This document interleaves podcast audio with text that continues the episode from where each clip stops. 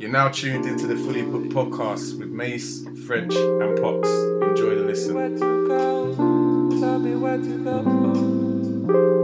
Use my inner voice. Tell me where to go. Tell me where to go. Yes, people, welcome again. Fully Booked Meets. It's another session. You're joined by myself, Mace, So French. and obviously the cameraman Hezron. Andrew can't be with us this week. He's away on business in Barcelona, but don't worry about that. We still have a fun, fun packed session. So we've got a special guest once again. Um, I'm not going to say too much other than he goes by the letter H. So H, you want to introduce yourself? Greetings. it is I, Earthlings. As my brother said, um, I'm known by um, a few different titles. A lot of people call me H. I used to go by H2O, which means here to organize. But I've um, recently returned to the natural essence of who I am. So Kaya is my birth name, and now I'm known by Kaya Kazi. Kaya Kazi. Or is that your full birth name? Or is Kaya Kaya Kazi is a play on the word kamikaze. Got you. Right. So, um, uh, if you know what the kamikaze fighters were about, when they ran out of bullets and stuff, they flew their planes into wherever they wanted to destroy, right? So, effectively becoming a weapon. okay. So, what I'm saying is, I'm not really dealing with slugs or guns anymore. Okay. I am the weapon. Got you. Kayakazi. So Kaya, give us a bit of background, give us a bit of brief, give us a bit of description. We want to know what you're about, why you're here, where you're from, what you've come to do, what you've come to explain on the podcast, and why we brought you here. All right. It's about 10 questions in Yeah, one. we don't play here. That's You- hella you already know. questions. All right. Who am I? Yeah. Um, How would you sum up Kaya? Kaya. Where you've come from? Ooh, originally from South London, moved to West, and um, found a part of myself that was um, it was dormant. When I was in South, I was just more or less just on the road. I was always interested in knowledge, and when it comes to God, like I would, I'll give you time. Anything away from that, I just wasn't interested. I was really anti.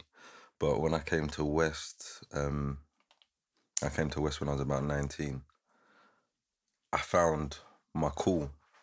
I felt like I could be a lot more relaxed in West London, whereas when I was in South, it was all more just gang, gang, gang. You see what I'm saying? There was a lot more aggression and just the kind of person I was in general just had to change. So, yeah, moving to West London, started to develop different parts of myself, and I became seen as um I don't know. You could see me as like a community leader, community figure, a mentor to a lot of the youngers, and that was after doing some badness on the roads in West London as well. I won't lie. I'm not gonna Okay. act like So I came over here and I just calmed down. I was doing some badness over here as well, Okay. but it got a lot more organised when I came to West London, and um What the crime? Yeah. the crime got a lot more organised. Whereas when I was in South London, it was a lot more. More. Yeah, it was yeah more sporadic Right, and it's crazy. But when I came to West London, That's what we do over here. yeah, you know, and um, it just worked for me, man. And it just naturally the character and the person that I am, it just allowed me to flourish.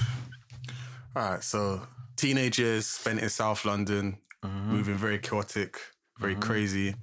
What what moves you over to it? Is it the fact you just know you need to get away from the area? Is it a girl? Is it you got family here? What you what moves you to over to West in the I'll first keep instance? it. I'll keep it one hundred with you. Yeah. Um, out to my cousin shots anyway. There, cause he love you to bits and pieces.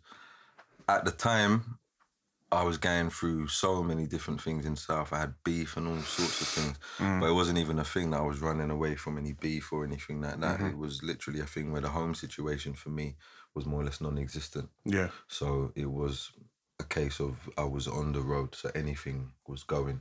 Mm-hmm. So my cousin shots, the selector's choice, who's doing his thing out to my cousin. He was like, "Yo, plus you need to come stay with me." And he literally only had a hostel. I came to West London. A lot of people don't know I came to West London with a rucksack, one pair, one suit of clothing. Mm-hmm. Literally, bro. And I built myself up from that. obviously I know you from from back day. Yeah, so, French knows me from from those times as well. Yeah, so yeah, so I can recall like even when we first meeting, you was very knowledgeable, like well read. Mm-hmm. Like for someone that was like the same age, like I used to read from back in the day, but like you, you was very knowledge in a lot of, uh, I guess, spiritual things, um, things that I wasn't, I guess, in your daily papers and gets Yeah. taught in school. So, where did that come from? All right, so um, when I that's a very good question. Man. Uh, where I really started to search for myself was probably the age seven. I was brought up a Rastafarian, and um, I used to see a picture of um, the emperor on the mantelpiece, and it just didn't make sense to me how Selassie, yeah how he could be God. It just made no sense. because he was a man. He- He's a man and he's in a picture. I can see him. How can he be God? It just didn't make any sense to me, and so many other things just didn't make any sense.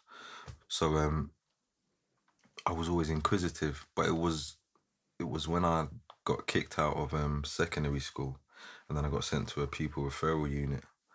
And then I tried to burn that down, and then my dad was like, "No, I, I'm gonna send you Jamaica in it, If I don't send you away, I'm gonna end up killing you." And that's the reality. So he sent me to Jamaica, and it was actually one of my auntie's um, husbands who sat down with me one day, and he showed me a Maccabees Bible, and he was telling me that if he was found with the Bible by certain people, that he would get locked up. And I was like, "What? Lock you up having a Bible?" And I was like 12 at the time, so it made no sense to me. Why are you gonna get locked up for a Bible? And then he was showing me certain things, and then I was like, "Wow, okay." That was it, bro mm. on it, on it. So I've just been seeking knowledge since then. Obviously, we all have a connection to the Creator, whether we want to acknowledge it or not. It's something that I acknowledge from a very, very, very young age. Mm. So I, there's not many seven-year-olds you can talk to and they tell you about connection with God and them sort of things. So I feel like I've always kind of more or less been guided to where I am now, and that's led me to the path of knowledge. So when I came over to West London, the first thing that was hitting me in West London was um, Islam. And it's not even a thing where I was looking for it. It was coming to me. Couldn't run from it. And the way that it was hitting me, was hitting me hard. I mean, I'm going up to random people in train stations, for example. Like there was an old woman, I'll just give you this one example. And um, she was sitting down with um, one of them trolleys. You know the trolley that the old people have? They keep the trolley. You know the one, the checkered with the bear. the bear checker. You know what I'm talking, it? So um, I've walked past this woman and I'm on the phone. It's the London Bridge train station. I'm on the phone. And um, I've got to the escalator and somebody said to me, come off your phone, go and make sure the woman's all right. And at the time, I'm not going to lie to you, I was still on the road. I remember I was kind of icy that day. I mean, like, my- the, the wrist was shining, the, the fingers were shining, the neck was shining, everything was, you know, everything was tied up still. So I've gone up to the woman and um, as I've approached her, she kind of sh- taken aback, like she was a bit scared. So I said, no, no, no, I just want to make sure you're okay. So she said, I'm not doing anything wrong. So I said, no, auntie, I just want to make sure you're okay. She looked mm-hmm. like a very old black woman, head wrapped and everything. She looked frail. And I'm mm-hmm. thinking, why are you even there selling mm-hmm. big issue? You look like you're too old to be doing that. You see what I'm there? So um, she said, no, I'm fine. Um, and then she'd open up the top of the trolley to show me what she's doing. Then I've seen big issue. So I was like, wow. I said, okay, are you okay? You don't need anything? She said, no, no, no, okay, I'm fine. So I leant over, gave her a kiss, and literally people are looking at me, fam. Mm. Like, What you doing? the fuck are you doing, man? Yeah. She's probably homeless. Mm. Because I looked saucy. I'm not even gonna lie, I was dripped. Mm, I was mm, dripping, fam. I was still. So gave her a kiss and I've turned around and I've walked off. As I'm walking off, she said, Son. So I said, Yeah. She said, Go in the name of Allah, most gracious, most merciful. And I was like, Wow. Why? Why did that whole interaction just happen? Hmm. I was on my phone, bro. You see what I'm saying? So there's guidance, there's things that you're guided to see, and even like now, it's not because certain people say, "Oh, okay, so you're a Muslim," and you're. No, I don't actually practice Islam like that. It was a level of learning for me and a level of cleansing. If I didn't go through Islam, I wouldn't be where I'm at now. I wouldn't have been able to put down the the shotting and the robbing and the this and the that. Hmm. So Islam helped me to do that. I mean, like science to the point where even one time I was going to Ghana and my boy's driving and I've blatantly seen Allah written in the sky in clouds with mm. like a green light behind it, but I haven't said anything, man. Haven't mm. said anything. And then he's like, bro, oh my days. And as soon as he said it, I was like, Allah in the sky, innit? He's like, so bro, what you saw it? And he didn't even say nothing to me, no? I was like, do you know what? I still don't want to make a big issue. He's Like, bro, your journey is going to be so blessed, bro. Look, Allah showing you, bro. Like, look, your journey's blessed. Mm. You know? So, like, all of these different things are what has guided me to want to seek knowledge. And obviously, knowledge is in it's in books, it's in our experiences. So, whether it's Islam or um, the Nuwaubian nation of Hebrew Israelites or the ancient Egyptian order or whether it's Christianity, Judaism, Hinduism, Buddhism. I was just gonna stop you because I know you can go on a roll still. See those other books? Have you read them? Because I know you've read the Quran, but have you read like um, the Bible? Have you read? Any any Bible that I speak on from, um, yeah, I've touched it. So you're talking like the Injil, the Talmud, um, Torah is the only one that I haven't touched. All those other um, scriptures and that, yeah, we have touched on them still. So has reading always been like a big part of your life? definitely. But I have I have periods that I want to read, and then there's periods that I don't want to read. And my learning will be more visual, and then there'll be times when I don't even want to watch anything. And it's been like that for probably the last year. I'll sit down ready to chill. I think, yeah, let me watch something on YouTube to feed my mind. I'll start watching five minutes of it, bro, and I'm bored. So I realized that where I'm at now, spiritually, it's not all about information anymore. It's about energy now. Do you feel that you can kind of overread sometimes? Yeah, definitely. Definitely. And um when reading, and like you're all you're all um, readers as well, so you know what I'm talking about. You need that process time for certain books that you read. Yeah, Obviously, some of them, like for example, I don't know if you've all read The Alchemist. Yeah. The Alchemist is a book that you can read, and as you're reading it, you're digesting and processing. So it's not something that you really need to take too much time to dwell on after. I read that in a day. You see what I'm saying? And I remember I said to you, Remember? that, but yeah, that yeah, book there, Yeah, yeah, I read that in a day. it will hold you because the way that Paulo Coelho writes, captivating you. Mm-hmm. You see what I'm saying? But then if we're talking about a book like 48 Laws now, mm. then you know that that's something that you could end up taking years. That took us a while because mm-hmm. we've done that. That's one of the first books when we used to sit down before we used, we was doing the podcast. We used to sit, we sat down and read the Forty Eight Laws, and we used to do like a chapter a week. So See? do you know what I mean? We used to do a chapter or a couple chapters a week. So that took a while just to get through and to digest it. That's and it. was having conversations on each chapter and kind of dissecting what's what and stuff like that. You know what I'm saying? And that's my point. So that's why I feel like when you read certain things, you do need that processing time. If you're going to read any book of a spiritual nature, whether it's the Quran, the Bible, or something like um, the Tao Te Ching, for What's that? That's um the the book of Taoist, Taoism. Okay, yeah. I've just I'm just getting into that still. All right, see, so I mentioned that for a reason. So that's another book, for example, um, Wayne Dyer Mm. has written about, and he's actually broken down every chapter of it. But he says to you, I took a day out to take in every chapter. So a chapter a day, and I'm taking it in, and I'm and I'm processing it, and I'm evaluating, and I'm breaking it down, and reading between the lines to have that full overstanding of it. Mm. So yeah, So tell me, so from the age of seven, you've been you've been one that seeks out knowledge, mm-hmm. that kind of forever searching. Why did you go down that bad path? the bad path. Yeah, for someone that seems so. Is it bad though? Well, okay, I don't the- think it was the- bad. the- the- what I will say is this: like I've never seen myself as a bad person. yeah, Have I been mischievous at times? Yeah, I have. Have I done bad things? I have done bad things, mm. but I know I'm not a bad person. Mm. You know, like one of the last things that I done that made me decide to turn my life around was mm. me and one of my cousins actually went up in a drug house to rob it, strapped up and everything. And when we've gone up in there, we're seeing mothers in there as well. Even though it was what it was, hmm. I don't want to see you lot in here, innit? You see what I'm mm-hmm, saying? Mm-hmm. And we've come to do what we've come to do. One of them's all talking about, oh yeah, but um, oh please give me back my phone because I've just got in contact with my daughter and rare, rare, rare. And at the time, no one's being left with no phone because no one ain't phoning Jakes when we step out of the door. And part of me was like, you know, you can't do this because like, this woman's crying and sh- this is sincere. You know, she's telling the truth. Mm. She just got in contact with her daughter. But no, you're here to do what you're here to do. So I had to do what I came to do, bro. And when I left, I was like, fuck this. I'm not doing this no more. Sorry, I don't know if I'm allowed to swear. Or, but I was like, I'm not doing this no more, innit? Mm. I'm not doing it anymore, fam. And that was it for me. I, it was, yeah. How old were you at this stage? At that stage, I was um Roughly, you don't, if you can't remember. I was about 20, 21. Okay. 2021. So, like for me, that's one thing that I've never ever done any point of my life. If I'm robbing you, I'm not hurting you for your stuff. What if someone doesn't give it up? If they don't give it up, I've never been in that position before. Convincing. Um, I was just saying.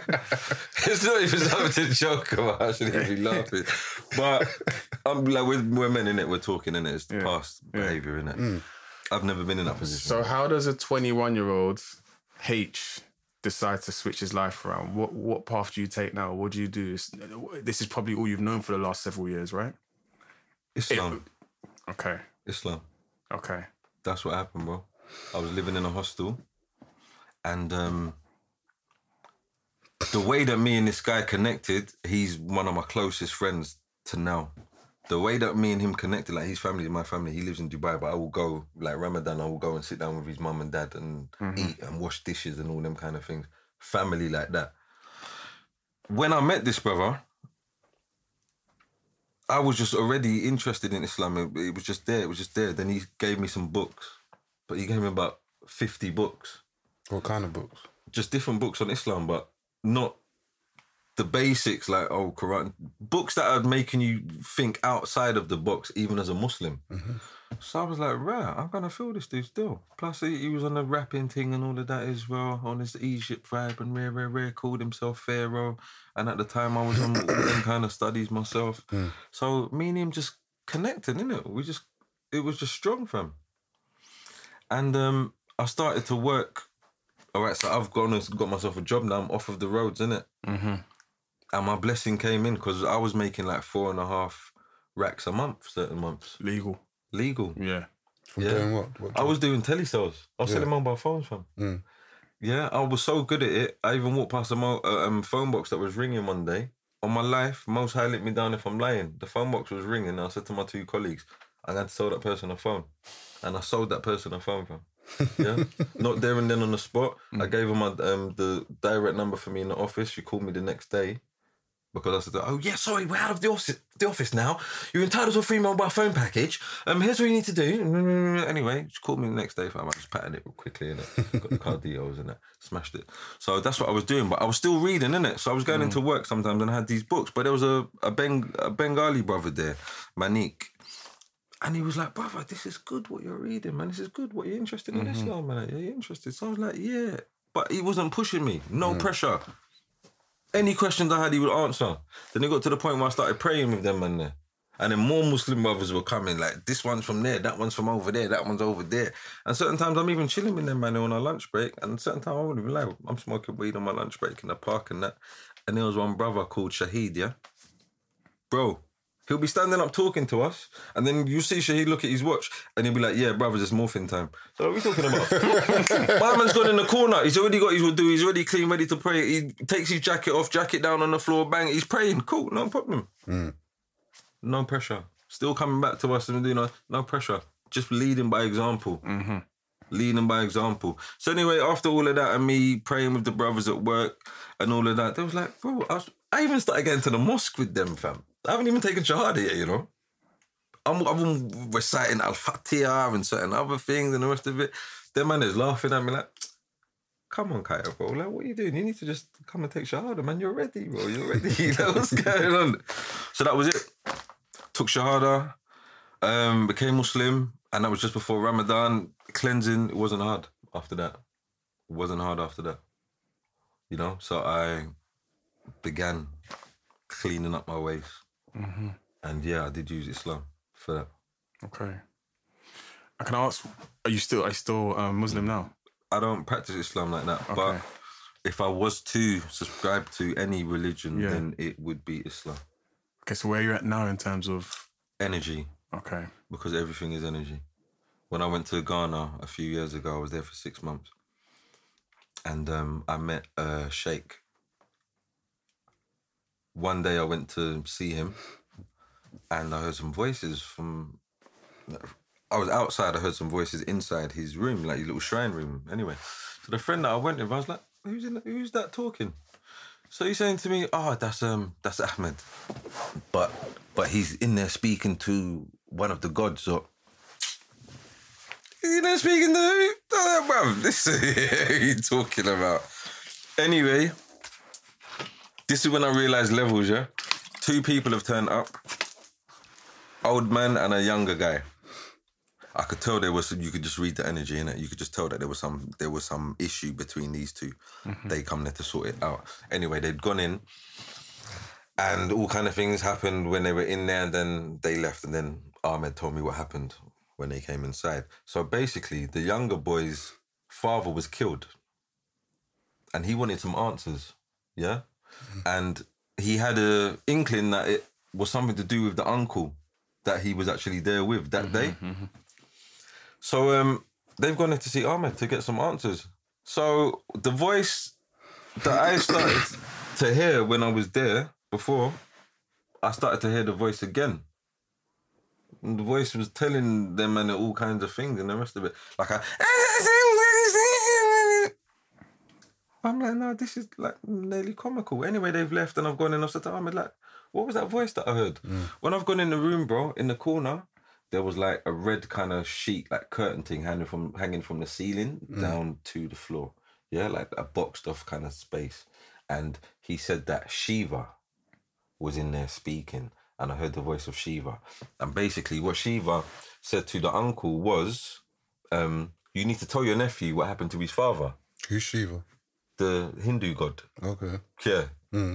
And this is a Muslim, yeah? A hmm. Muslim speaking to the to a Hindu god. Something in her. And then you're gonna tell people to read certain things from the Bible. It just didn't make no sense to me. If I'm, I'm mm-hmm. like, this is all just crazy. The things that the guy was told, there's no denying that it was a higher power, whether it was Shiva or I don't know, innit? Hmm. But the guy had to confess in front of the um, the nephew. Yeah, he had to fess up and told the nephew what happened and everything. His father was poisoned and all of that. So. So this is when I started to really, really, really overstand levels. And obviously, someone being brought up as a Rastafarian and then practicing Christianity for a while, and then Islam, and then studying Egypt, um, Egypt and Kemet, Sumeria, and all these sorts of things, and then practicing certain sciences and rituals myself, it all comes clear to you, and then you realize that everything is energy, bro. Mm-hmm. That's what it is. We say positive energy, negative energy. It's all energy. Everything is energy in different forms.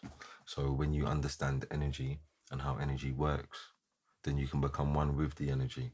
This is the same energy that creates the universe. This is the most high being in existence that we are a part of.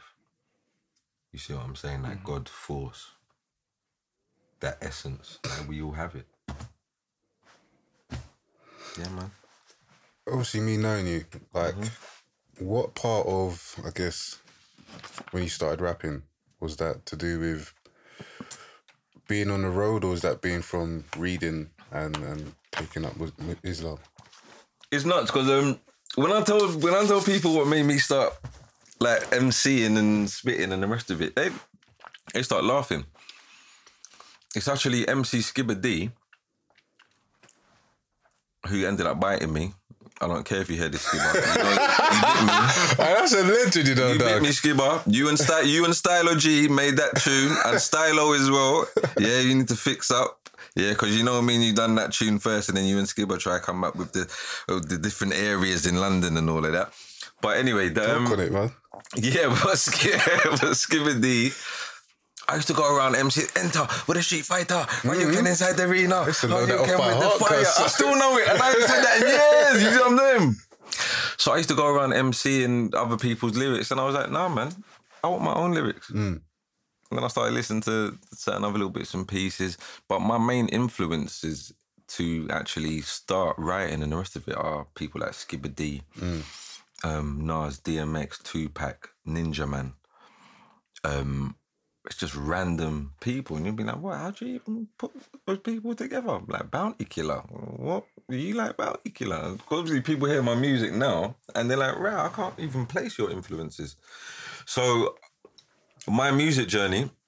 The first time I actually performed was on stage with my mum, Acton Town Hall mm. Okay. packed it out. It was a there was a Rasta event. First time I performed, and it was just natural for me. It, that was it. I just knew this is me. So I started MCing. It was drum and bass, and then after that, obviously I got sent to Jamaica for a couple of years. Came back from Jamaica. Pe- things were changing up a bit. People were starting to tap into garage more and all of that. So I started to get into that, the garage thing, and then I won't even lie. The rapping was just before I came to West, and it was my cousin again, Shots. He was like, "Cuz, like you got too much content for, for bloody um, grime." Like, what are you doing? Because no one went really spitting like that before, other than like me, Asher D, and certain other little people. So man was a setter. Man set pace when it come to content on um on garage and that. So um I just stepped away from it, man. Started rapping as H2O, put mixtapes out there and the rest of it, and that's it, man. The rest is history. But my music has always been reflective of my life at the time. What's going on with me? So in the early days, um, it might have been like bust beer gunshots in a drop top. Just started now, never gonna stop. MCs get nam like lollipop. You see what I'm saying? But then now it's more like I never been afraid of the truth. Spit flames on the beat. These brothers are afraid of the booth. We saying to the youths. So it's all switched now. You see what I'm saying? Like it's totally different. So now I can give you the the OG's perspective of the road, whereas before it was I was on the road. You see what I'm saying? Deep on these streets with a cheek full of class A. Deep on these streets and we speak really class A. But I will say to stop you because every time from early, you've always obviously speaking on the roadside or whatever, Yeah. but like it's always been more than just that. Like because you obviously been well read from early, so Yeah, you was so, always dropping yeah, a you're always dropping- yeah. in what you're saying. Like you might like I guess you'll be in the class of like your Akalas or um, uh, what's the other brother? Oh, don't put me in Akala's class. And the reason I say that, yeah, no, but I'm saying in, in, in like in knowledge, like when you're, I'm just talking about in knowledge. But like when I'm saying Akala, what's the other guy? Lowkey. low key That, all that, day. them you, kind yeah, of man there. Do you know what I'm saying? You can say Lowkey all day. Why not Akala? Do you know what? Yeah, I keep it one hundred with man, innit? Mm. He does his thing the way he does it. Mm. I do mine the way I do it. I don't know. I remember like seeing videos of my man like when he used to do his music thing and the rest of it, like rapping Mobb Deep's lyrics and certain other little vibes. Like, cool, you stepped away from all of that and you're about this. But to me, the vibe that I get, it's just like you just want to just be that knowledgeable guy and um like yeah look at me i'm i'm dr Carla. and i'm up here and i can speak to you in this manner because i've got all this knowledge now. And a lot of people are taken back by it and it's actually stopped them from reaching out to him for certain things. Mm. Now what i will say is i love what he does with politics. Mm. You're a politician. That's what he is. So that's why I would say, like, don't compare me to Akala because I'm not a politician. No, I was, do you know what So I was in- saying? I was just more of a, in content sense in terms of actually rapping and spitting knowledgeable bars. Whereas a lot of rappers Mm-hmm. They rap, just- they yeah, just just rap for rap- raps rap and they can rap their ass off and it's entertaining. Mm. But at the same time, you want to listen to something with, subs- with substance. I And that's what you've always kind of had from Yeah. the get go. Do you know what I'm saying? I think because I've always, um, yeah, I see what you're saying now. So even when I was doing like the badness, there was still content. yeah, yeah, there, there, yeah, there would saying? be content. There would be content. Like I would even on the garage thing, I would say things like the black and black violence. Sure, I hate that. If I shot a body down, would you rate that? And all these Mm. sorts of things. So yeah, I did. But then that's just the essence, you know. Like Mm. who you are is gonna shine through your music, isn't it? So as I've grown, my music's grown. So now people might play the the Balance album that I actually made like ten years ago, and Mm. they'll be like, "Rah, yeah, this is dope still." Yeah, my dad liked that album still, you know? Yeah. if I play if I play some of the tracks I'm making now, they're like, bro, I didn't think your music could get any better. Okay. But you've matured.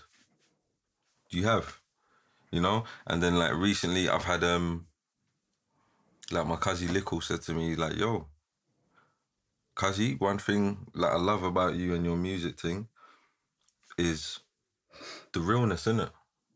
Like you put you into your music. Mm. But he's like, where you gone now, blood? Mm. Cause I'm I can't really I can't really hear you how I used to hear you. I'm saying, what do you mean? He's like, blunt, like you need to allow yourself to be like vulnerable on the mm. track again. He's like, your vulnerability's gone, blood. Like you need to just be open, just be who you are, innit? Yeah, but it seems like to me, just from this interview, even that you're very open and honest, and you will speak the truth. So why do you think that's not?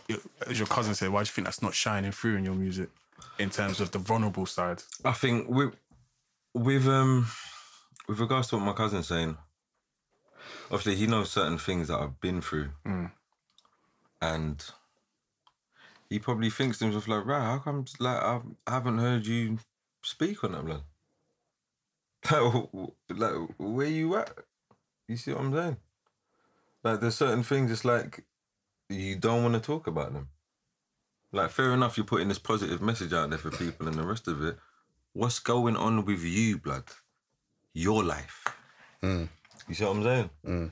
So, yeah, it's nuts. It made me made me have to, yeah, look into myself still differently and reflect. And um,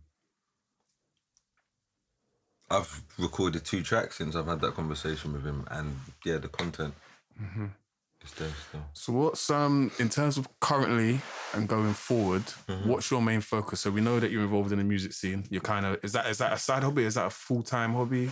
or Okay, a full time kind of Yeah. commitment? All right, so I'll tell you what, yeah, let's- what I do at the moment. So Yeah. At the moment, I've got a company with my partners, Jamal and Paula. It's called OMG Education, Mm-hmm. Okay. which is outreach and mentoring and guidance. And how was that formed and set up? Jamal actually started the company um, a year and a half ago. Okay. I joined him just over a year ago, and Yeah. we built it up. Paula joined. Paula's the teacher. I'm a mentor. She's also a mentor as well. Yeah. I'm a mentor. Jamal's also a mentor and Okay. youth worker. And we've come together and um, we've got OMG Education. We do traineeships for 16 to 24 year olds, Mm-hmm. which encompass film and music production, employability skills, functional skills, um, work experience, and um, just loads of other different things Excellent. with regards to my music, like my life has always, um, well, since I've decided to walk this path, my life has been about giving back, and obviously just trying to reach out to young people in um, in any way that I can. So whether it's with my music, mentoring, or whatever, I feel like I'm serving my purpose.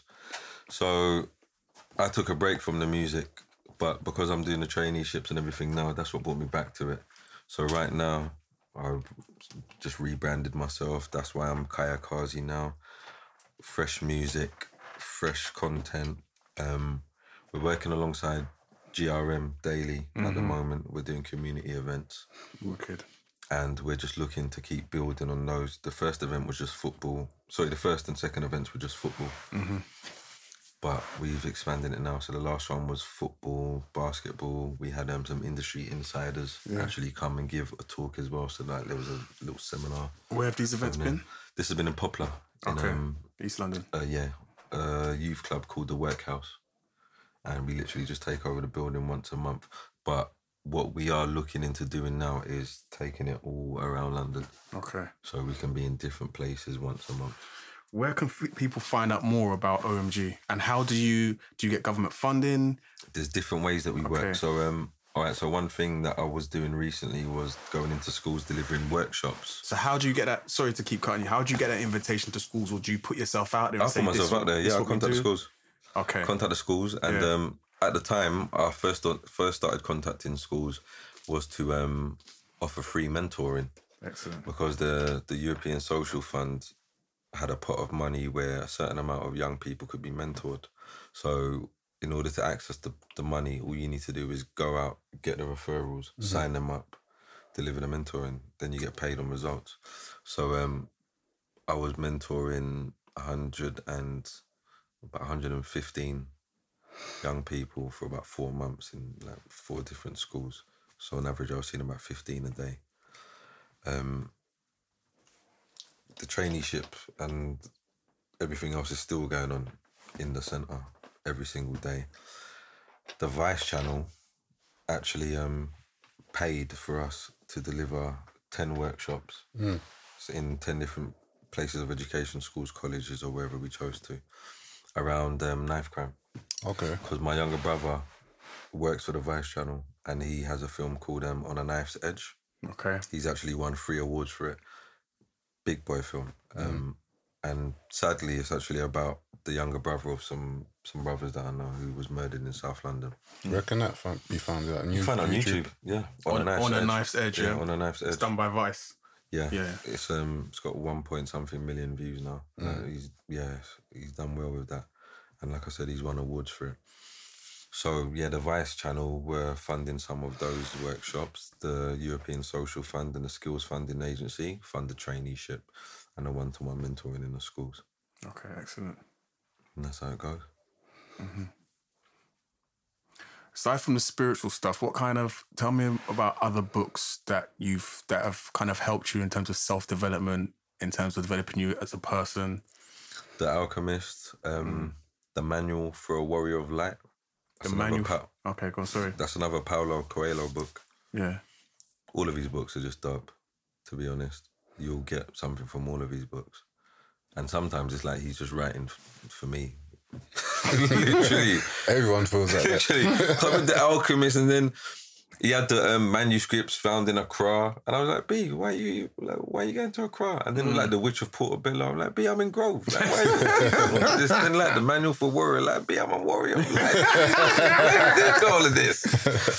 So yeah, his books. Um, what other books that aren't really deep? Obviously, Forty Eight Laws, um, You put me onto the the New Earth, The New Earth, bad, bad boy the book. Bad Boy book, um, The Richest Man in in Babylon. Yeah.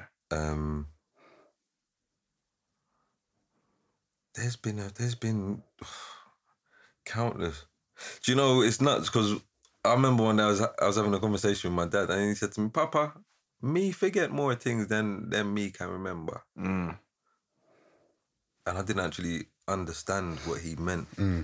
He has forgotten more knowledge than he actually remembers. That is how much knowledge he has acquired over the years. And I was like, wow.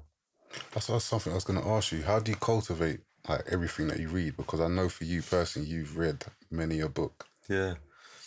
Um I think the best way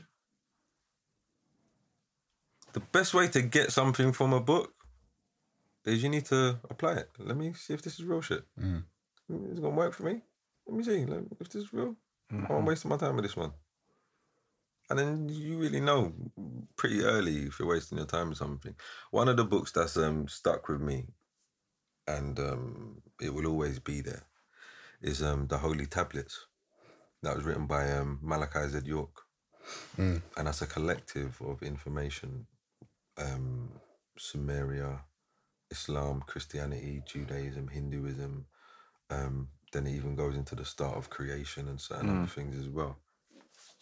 Also goes into psychology, and people are like, "What?"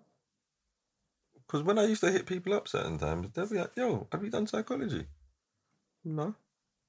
But they're like, how comes you're able to talk to me yeah, about the conscious mind and the super conscious mind and the the subconscious and this and that and the aware mind and it, how do you know all of this? I'm like, Malachi York.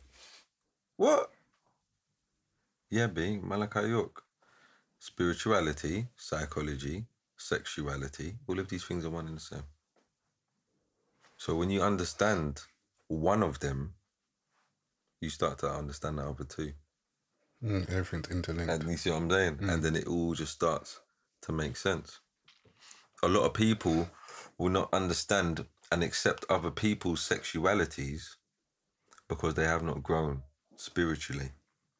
So it's like when I was growing up, I don't want to hear about this gay thing, or I don't want to see. I, am fully anti. Mm-hmm. You see what I'm saying? But now, because I've gone through certain levels of development and understanding, on a spiritual level, I get it. So it no longer bothers me. You see what I'm saying? So you like do your thing over there. Just don't try to come over ass over there. I'm not. I'm not. I'm not on you like that, innit, fam? You see what I'm saying? Like, cool. Like you do that thing. Like I still show love. I can still give you a hug as bros, and the rest of it. I still love you same way. However, you're on your thing and I'm on my thing. But as for judging people and nah, be like live and let live. You know, and spirituality is what brought me to that level of acceptance and understanding of other people. You know, you can't get that if you don't grow in that area. So that's why you have big men and women that have some very immature perceptions and opinions on things because there was no growth. You know, So what are you reading at the moment? nothing. Or watching or listening That is the realist at the moment. I'm I'm reading nothing. What am I? What, what did I watch last night? I watched um, what's his name? Michael Dapaah. I watched these series. yeah, he's funny. Still. Mm. Yeah. Is that room? I'm not reading anything at the moment. Yeah. I'm not watching anything at the moment. I'm just living. However, I know the time's coming again where I'm gonna get my, you know, you get that craving, and you're like, nah, I need some books, and then I start reading again, and it's like now I won't even bother like going out to. No, I'm chatting shit. I do still go Waterstone sometimes because you get some one-aways in there, and some of these other little books like um the um, Book Depository and some of these other things online that you can get one-away books. So I know probably around my birthday, like November or December time, I'm probably gonna start reading again. I will probably find a book because even my journey to work, I've been thinking, like, I do want to start reading a book. But that's what I was saying earlier. It's good to take a break. Mm-hmm. You know, mm-hmm. process, experience, digest the information that you've been taking in for the last year or however long, and then come back fresh with a new hunger to read another book and want more information. And it's better to do it that way than you're not going to inundate your mind with stuff and give yourself all kind of conclu- um, confusion. You know? So what's the plan going forward? What's the plan for H2O? What's the plan for Kais? The plan,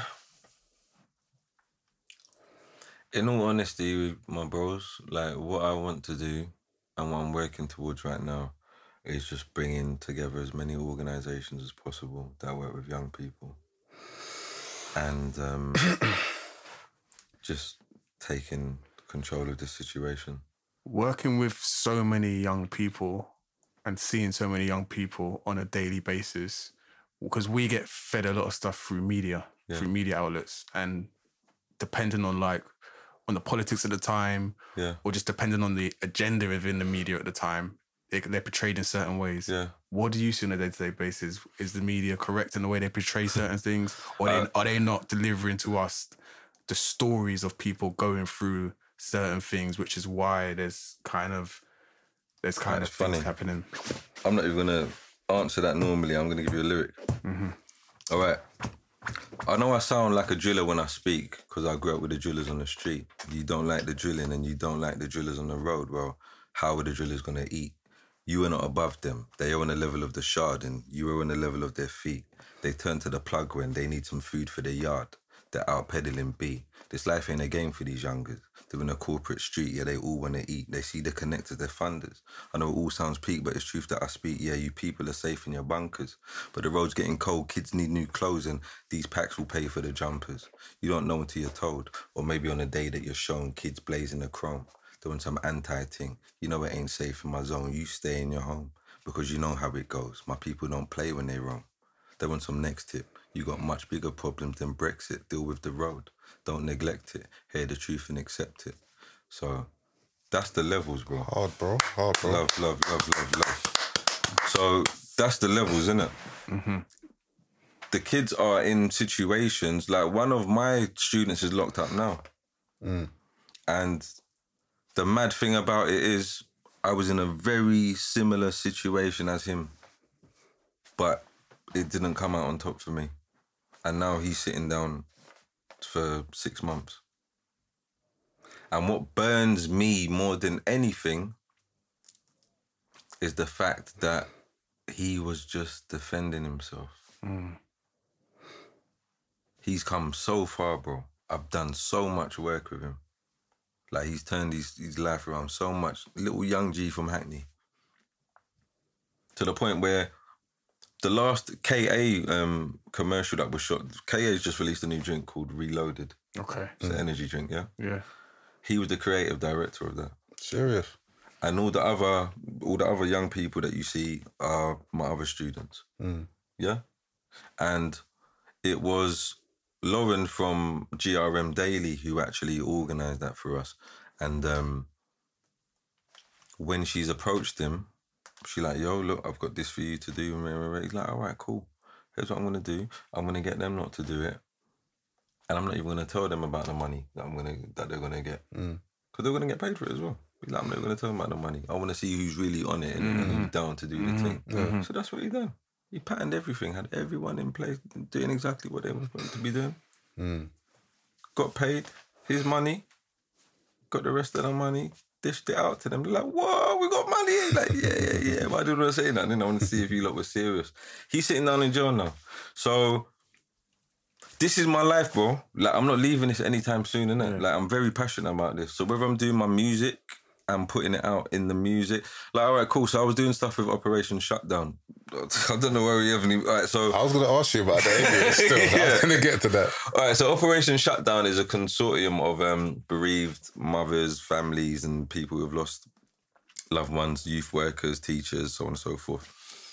So we came together to campaign about the anti, um, about the serious youth violence, and just to make some changes, you know. So one of the first things we done was we shut down Westminster Bridge.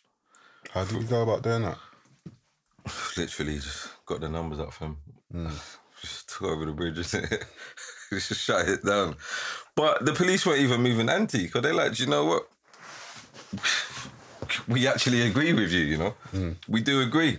No one got arrested. Was it Pete? Was it the youth? Was it the youth? Was it um, parents? Was it teachers? Like who was the main?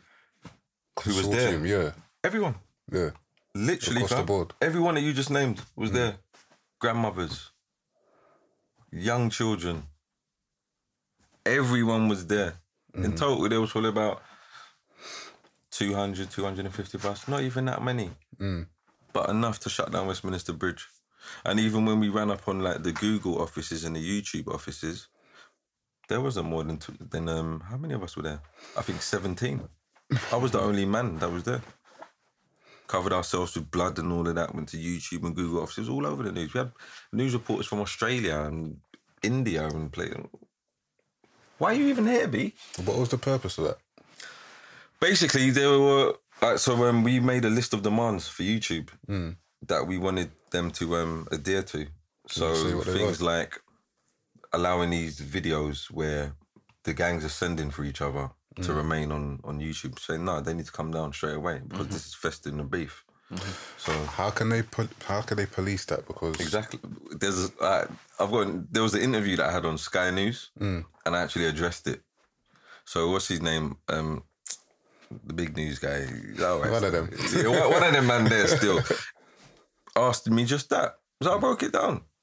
There's a lot of young G's out there that aren't working, right? They understand the slang, right? Mm-hmm. So why don't you employ them?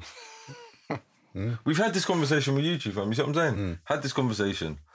Because all right, so when we went to YouTube and done all of that, the director, the actual director of YouTube UK, uh, came out to us as well, innit?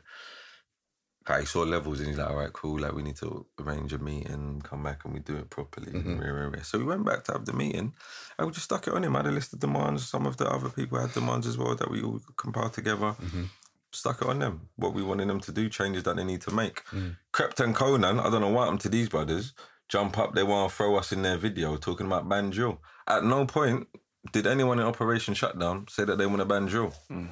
Oh, are you in? Uh, have they featured a clip of? Yeah, so in their video, the that the last video that they Yeah. made called Ban Drill, They've- they've got a clip of Operation Shutdown in there. Yeah, one of our protests. Did they reach out to you before they No. that though? None of that. Mm.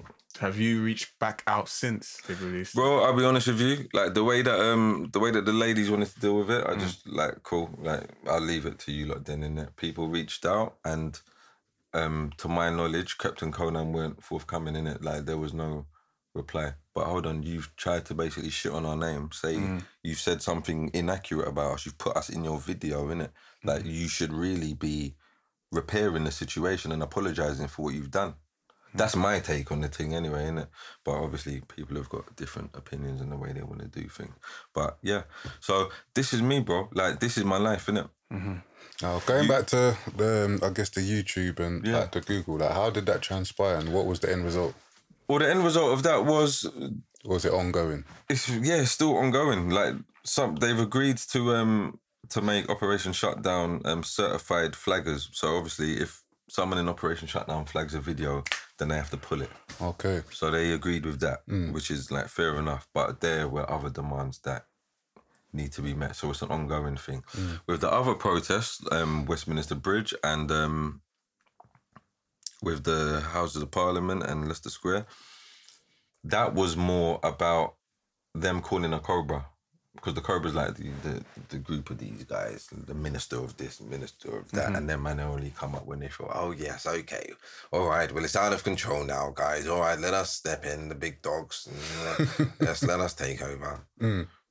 But they've refused to to call a Cobra. But what they tried to do to pacify Operation Shutdown was say, okay, all right, cool, well, we'll do these knife sweeps with you, and we'll do this with you, and we'll do that with you. So it's just That's always been the case though, right? Mm, yeah, so it's ongoing. Have you ever reached out to or done any work with um and I forget his name. There's a guy that goes around and he'll meet like some young people. To Oh, the take guy that was taking the knives. That's sons Fraz. of- isn't it? Yeah, Yeah. right. Farron, that's yeah. my bro. Okay, so you do work with him. I as got mad love for, for Farron. Mad love for Farron. I linked him. I linked him um couple weeks into um what he was doing, and he said to me, he's like, bro, I won't even lie to you, you know, like your little brother Josh, like like he put me on the map, bro. Mm-hmm.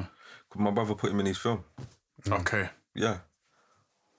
Farron, I got a hell of love for Farron. He's um doing stuff with Jamal Edwards. Even Jamal, I got when he was just Smokey Barz. I know Jamal. You see what I'm saying? To see his growth and everything else, it's beautiful, man, and it's humbling. But there's things going on. There's a lot of beautiful things um going on That's not behind the scenes. televised and it's Yeah, not yeah, the yeah, yeah, yeah. not not yet because even um a lot of people don't know. Um, Faz, he's got mad tracks. I've seen it. I've seen he's he done a video, an anti-knife crime video. Watch. I've seen. I can't remember of another artist. But Mad Tracks, What's that? Mad Tracks is his um skating park. Okay. Did not know Dope, this. love that. Yeah, yeah, yeah, skating park. He was given a park. I can't remember where the park was, but What since he's been? since he's been doing Out his thing, about. he, he he been given this park months ago, fam. Yeah. Months ago, when I first linked him, he was telling me about it, Mm. and I probably linked him about six months ago, more than that, and he was telling me about it. Yeah, it's positive. And I've seen some some um, little flyers and stuff online, some some e flyers. So yeah, it's nearly there. And I see SBTV's stamp on it and the rest of it. So Jamal's involved. Jamal's doing something acting as well in a um, community centre Okay. or youth club or something. I Else. feel like there's so much stuff going on, and it's just not. There's not enough public not, awareness. there's not. I really do. Like even coming here today, you Yeah. coming onto Fully Books podcast and just speaking about these things. There's so many things that I didn't know enough about, or I knew I didn't actually know about at all. Yeah. All the things you've mentioned today about Operation Shutdown, Yeah. OMG, Yeah. what you're doing, like in, with GRM Daily, Yeah. all of this stuff. Like, and I'm, I thought I was, you know, glued to the streets, but like, Yeah. there's so much stuff that, mm. that is being done, and more can There's be a done. lot there's, there's not bro. enough collaborative effort, There's if that makes lot. sense. Yeah, or it's, it's definitely. not been made aware of. That is where we're failing. There's not enough collaborations, like you said. So even away from like Operation Shutdown stuff, um, last year I was doing some stuff with Gang. I don't know if you heard of Gang, guiding a new a new generation. Yeah. So basically, um, couple of man them, no, a couple, a few of them, I think. few of them man still, but. What I loved about Gang, why I just gravitated towards it straight away, Yeah. You man are gangsters, innit? With purpose. I can get busy with that all day long. I say to my young G's all the time, you think I'm here to tell you to be moist? I don't want you to be a punk. Mm. No, be gangster as F-U-C-K as you need to be. But be gangster for a reason, blood. Mm. Don't be gangster and you're out there licking on people and you're a bad man. Anything bad, forget dash way, innit? Mm. So if you're gonna be a gangster, be a gangster with morals, innit? I'm gangster, innit? I'm gangster for you lot. Yeah? Yeah. Anyone tries to violate you lot, you will see a side of me you never knew existed, innit? That's gangster. So they're, they're actually starting to get it. But gang, Jedi, um, Raspek, Fire Bingi are the main two names that I'm going to mention because they're the main two who was seen as the forefront runners in that. Them man there managed to get the numbers together and brothers were walking from estate to estate. We're hollering at the big G's. We're hollering at the young G's. We're hollering at everyone. Yeah? Like, you man have to stop it. This is real outreach work, fam. Outreach. Yeah? So, one of the marches, we started at um, South Kilburn. Yeah? Went through Kilburn, went through Zart, went through um, Kensal Rise, KG, Willesden, Bridge, Church Road, Harlesden, on foot. Mm-hmm. In the road, fam. Man never called police and gave them no warning and told them that man's regulating through the end zone. No, no, no, no, no. No, we man took control of the streets. That is gangster, innit? Yeah? When they're seeing us lock down Brixton, nothing's moving. For an hour or however long, we're saying nothing's moving, innit? Traffic's backing up, way to Dulwich, Kennington, Central London, ones where everything just back up. We ain't moving though. That's gangster, blood. Yeah? Going from estate to estate. Conflict resolution. What, you man got beef with them man over there? Nah, you can't have beef with them man over there. Cause both of you are our people. So how you man think you're gonna have beef? Your beef's dead. That's what we need. But is this is this consistent though? Because we've had these like It's not kind consistent. of that's, that's my It's point. not, though. fam. It's because not we've had these kind of groups where we group up together, we go and do a one It's not- thing. yeah, and then it falls and it just apart. falls flat, and it's like you don't hear it again for another few years later. Because that's not know- even me criticizing. It's just I'm just It's an observation. Yeah, it's an It's a- observation. it's a- and it's uh, on point. Who can challenge what you just said? But movements need things to sustain them, fam. yeah, no, definitely. As we know, you know, even the little admin things cost. Even down to little things like, right, you don't need t-shirts and that. Like, these things cost, fam. Yeah, no, of course. You know, it's like one of my boys um tried to put a march on, and he's one of the oldest, one of the OGs from South. Still, everyone's got mad love for this brother, but they know him on the rave scene. When he's got raves, what these things turn up? Right? Yeah, he's got a thing going on. Everyone's there. He had a march Sunday. He's like, yo, where's my people? Mm. So I had to say to him, fam, this is the levels, isn't it? But can you see where we're at now? You you need to realize everyone's talking about the kids and we need to do this to the kids and we're, yeah, we do need to reach our kids. But what though? What about us? What about our generation? What about the 80s babies? Yeah? What about those from 75 going up? What about them? Because what, what what are we doing, innit? I'm born 84. Yeah? I know enough man born 84. I look at them man and what are you doing with your life? I know man that's making hella though. But you can't chat to me, blood. Because you're not on my level, innit? Because your money's nothing. Mm. If you lose your money now and I have not a penny in my in my pocket either, who's rich? I'm still rich. Mm. Still go about the place and still get treated like a king. But you're nobody, blood. Cause you ain't got your whip no more and you ain't got your drip. No whip, no drip. you know what I'm saying? So uh, things like this is is what we need to deal with right about now. We need to check ourselves. We need to fix up, and then we can fix up the youngers in it. But we don't even have time to just focus on ourselves and fix up ourselves. We have to do it at the same time. It has to be done at the same time. Because if we leave the youngers too long, they're gonna get even worse than they are now. Mm. And whose fault is it that they're out there banging off their thing and doing what they? It's our fault. No one else is. He was showing them how to do certain things. It was man. You see mm. what I'm saying, fam?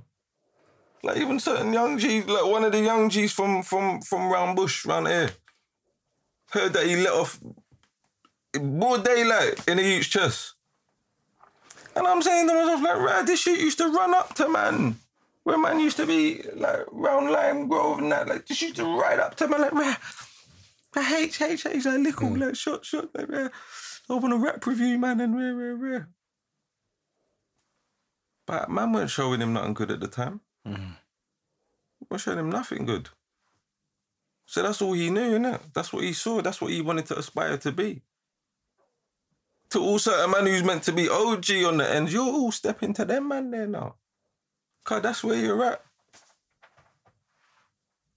So when I'm seeing these things, fam, but I still see that rap, but you still got respect for man.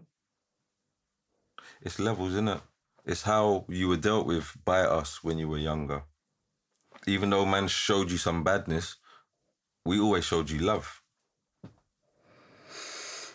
You see what I'm saying? on a micro scale, you get a lot of that. Like you get a, small individuals that are setting pace the right way, but on a macro, we don't come together, and that's where the problem is. Because, as as Mace, you just pointed out, like you would like to think that you're in touch, you're aware, but because everyone's doing their own little pockets of things separately and not actually reaching out to each other, it just becomes like you're literally in your own little world trying to fight a battle against the earth, almost so to speak. And it's it's gonna always seem enlarged when you're in small numbers. But if you're in larger numbers and come together, then it makes like a things yeah, Yeah, the problem becomes smaller. Yeah.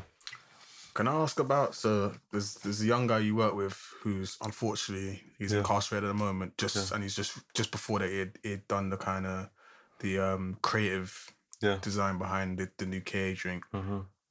Take it you're still in contact with him. I haven't contacted him yet, no. Fine. Second thing, But is, people have contacted him though, yeah. Okay. Like he's good. yeah, right. So my next question is, obviously it's a deterrent, but the fact he's come so far, do you do you foresee him still trying to go on that positive route when he when he gets out? Yeah. Good. Hundred percent. You just have the right support network. Hundred percent. Yeah. And when he comes out, he will still have us. Good. Okay. He finished the, the, the traineeship last year. But we've got an open door policy. Like when you're one of us, you're one of us. It's as simple as that. Like one of my students had some problem with um some like well known like guys from over North London. He was actually engineering for some of them and they were on some kind of bully boy thing with with him. Talking about right, if you don't come down, man's gonna rear and this and that. And he came into the centre one day. White you um European youth, rare, rare, rare. But surrounded by a bare black youths, West Indian, Jamaican, wherever, wherever you are, and African and all of that. Road. He's not a road youth like that. He's more a spiritual kind of guy, and he's really easy. So this youth's come into the office one day with his face out there, bro. Come on, man.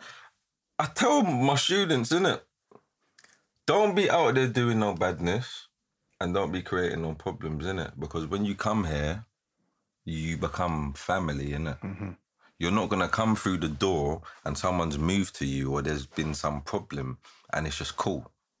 It's not the same now, innit? Things change. Yeah. So I had to let him know I'm gonna have to talk to my guy and make him know so he can't do that.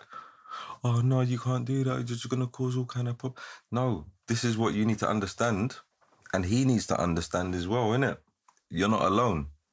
Yeah. So if he feels like he can violate you again, he needs to understand something will happen to him, innit? So I had to make the phone call. Literally, I'm about to stick it on you for my student. Hmm. But this is the level. This is what we need. And then we have to help him get housed and all of that as well. But this is what we need. So you're saying you're right. It's not happening enough. It's happening on a on a on a micro on a micro scale. There's a couple man over there trying a thing, couple man over there trying a thing. But hear what though? Things like this are the glue. Mm-hmm. Yeah. Things like your podcast are the glue that will bring things together mm-hmm. and make it stick. Because it's an opportunity to address something on an intelligent level. Man ain't sitting down like some caveman talking a bag of crap about some opinionated stuff that we have no facts about mm. or no experience in. You see what I'm saying? Mm-hmm. So you're addressing certain things that need to be addressed.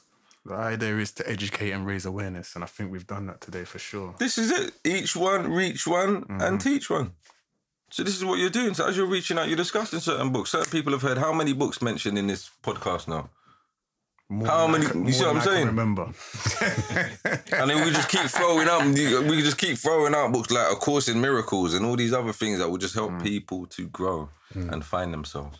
Yeah, that's why we do it though, man. For real. So this is power. Two thousand percent.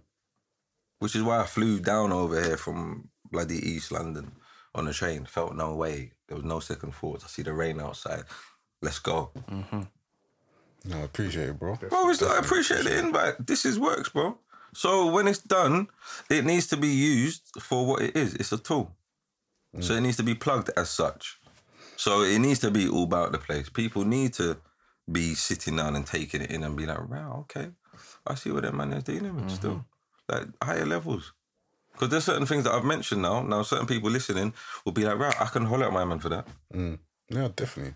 That's dots connected. And then from nowhere, you man have just been holding up, right? Yeah, we actually need you to um, kind of show our kids how to do the podcast thing that you're doing because we want them to set up the radio station, and this is about this is going to be a part of running the radio station, and that's actually something that we're working on now. We saw a building last week in um, Leyton, Okay.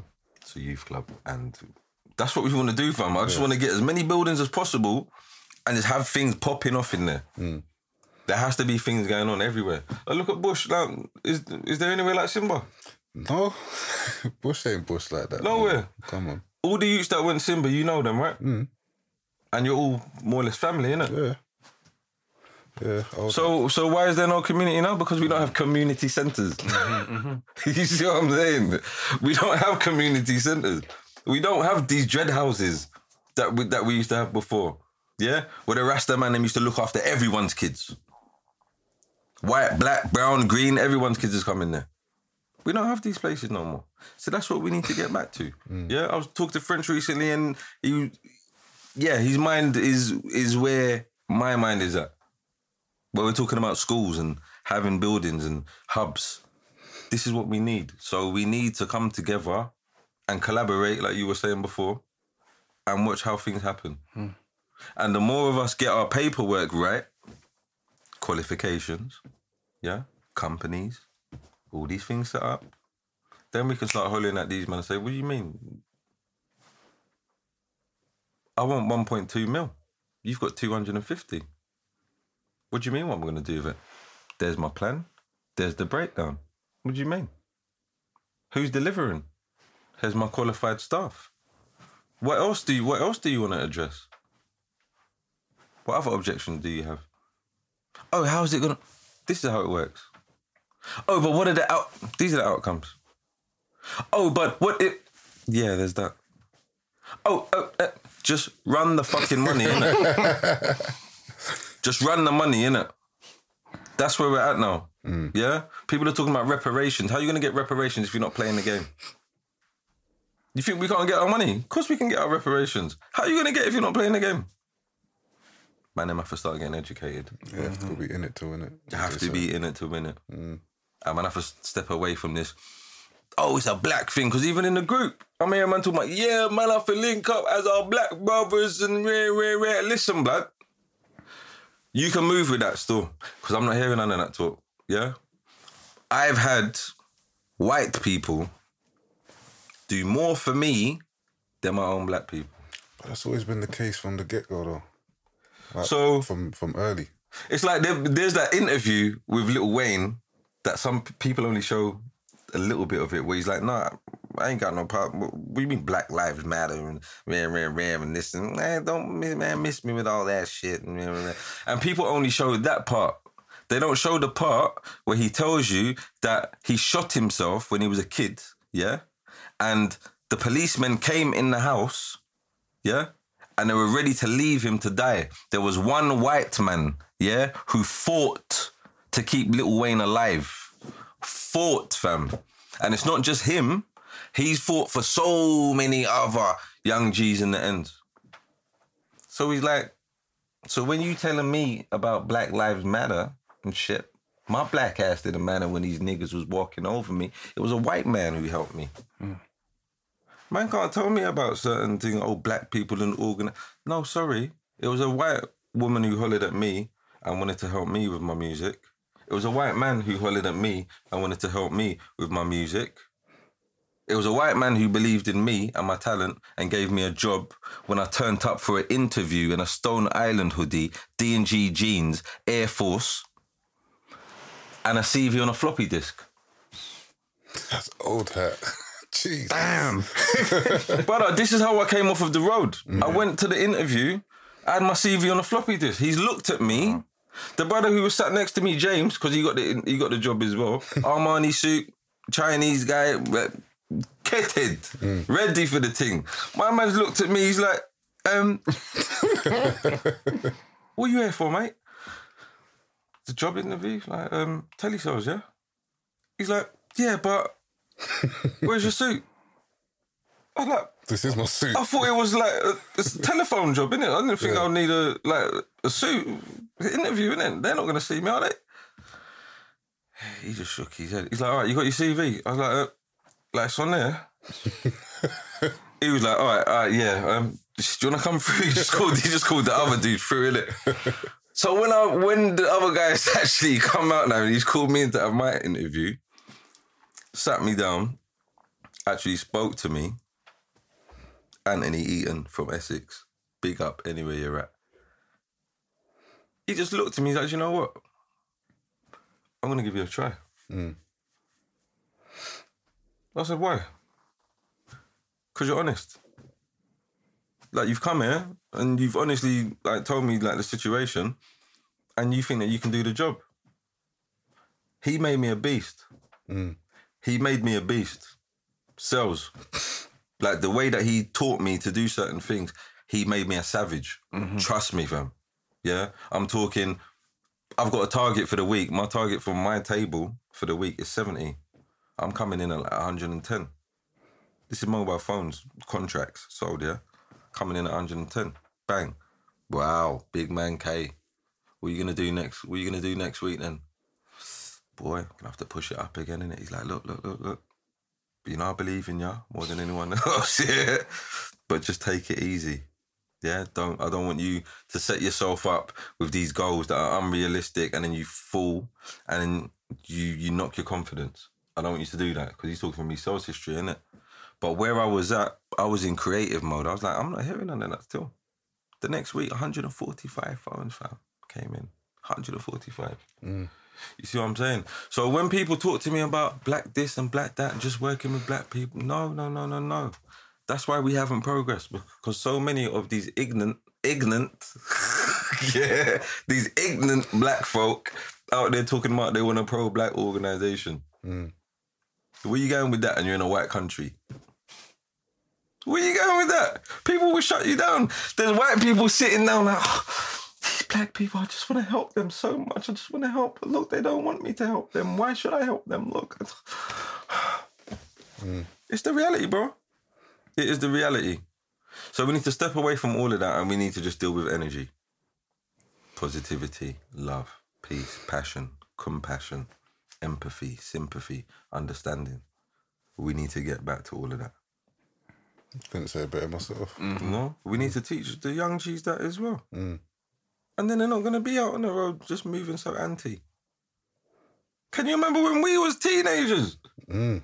We were, we, come on. That was wild. What, 14, 15, 16? I guarantee we were all thinking about the same thing, whether we're thinking about football and rare, rare, rare, and then weekend, we're thinking, rah, man's going shopping centre or wherever, mm. where the chicks are, or man's going Oxford Street or wherever. You see what I'm saying? Mm, yeah, same thing. Our kids don't think like that no more. They don't. And it's sad. Because even certain parents would be, like, bro, I'm glad my son's not out on the road having sex with someone's daughter and stuff like that. Okay, so you prefer your son being on the road stabbing someone or getting stabbed? Because they're not out making love anymore, they're out making war. Mm. Now they got a problem with someone before they've even met him. How mm-hmm. fucked is that? Mm-hmm. You've got a problem with someone before you've even met them. This is what the internet does, bro. Whereas before, it wasn't like that. It was kind of a bit like that when you had like different ends. Like you might you like, okay, them man are from over there. I don't Yeah. know none of them, but they're part of that clique, so I just don't like them. Sheep leading sheep. It was blind. Like Miles Utes doing dumb shit. Yeah, all of that. You know what I'm saying? But now, you can literally go online and see a bag of content about someone you've never met before. Mm. You've never been to his ends. You've never been to your ends. And he just says some shit you don't like, and just now you just don't like him Mm. for whatever reason. Yeah, it's a lot more reckless and a lot more easier to, Yeah. I guess, count up. Because they got hella internet access Yeah. that we never had when we was that age. Yeah, yeah, of course. We never had that, fam. Yeah, they got hella internet. Yeah. You see what I'm saying? It was all hearsay. Like, right, my man said this. It's not that now, fam. It's like, look what my man done. Yeah, it's true. So we've got all these things Mm. Working against us. So we do need to be in all of these industries if we're going to make an impact. We need to be in the music industry. We need to be in the film industry. We need to be in schools. We need to be in sport. We need to be in all these industries. Fashion, everywhere. Yeah, across the board, show and prove. That's it. So that's it, my brothers. So that's what that's where I'm at. I'm all about the young people, mm. growth, development, and peace, man. Unification, bringing people together, man. Like I don't care what color you are. It's all about nature. If you're mm-hmm. positive, I got time for you. innit? Love that. Love that. I was gonna And say, the right energy. Hmm. I've got three last questions for you Yeah. that I'm going to be asking every guest. So the mm-hmm. first one is what are the what are your three top values that you bring to your business or company? Dedication, understanding, and experience. Cool. Um, this one's a bit off the wall, so just bear with me. If you had three wishes and you could have three, um, not you can't wish for anything in terms of it has to be a realistic wishes. So if you had three realistic wishes, what would they be? I'd wrap it up in one. Go. I would wish to have a life so perfect that I would not need to make any more wishes. Good answer. Last question. Yeah. What three books could you not live without? Woo! You better extend the studio booking time. The Mind Scroll, The Mind Scroll. the Holy Tablets, Mm-hmm. and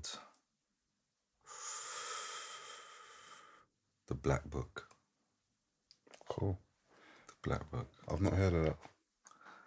Yeah, the Black Book's um, it's one put together by Malachi, Malachi Z York. Mm-hmm. Potent,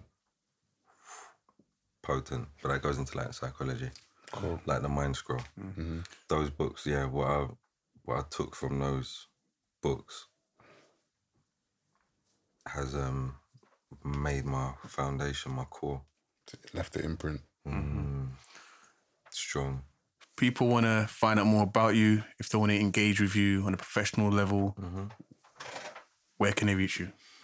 You can um find me on Instagram, Kayakhazi, K A Y A K H A Z I, or just look for me on um, Facebook, Kaya H Osborne, O S B O U I N E. OMGeducation.co.uk as well. The website. Bless for that, bro. Mm. Does OMG have an Instagram page or any social platform? Yeah, OMG Education. OMG Education. Yeah. Yeah. Okay. Thanks for joining us. It's been it's Thanks been a having me, blessing. it's been a big blessing. Mm, I've, I've learned a lot, and I'm glad that we had you on the show. As usual, please like, subscribe, leave comments, leave feedback, and yeah, look forward to to hearing more from Fully Booked Meets. Cheers. Fully booked, baby. Fully booked, baby. Bless my guy. We made it.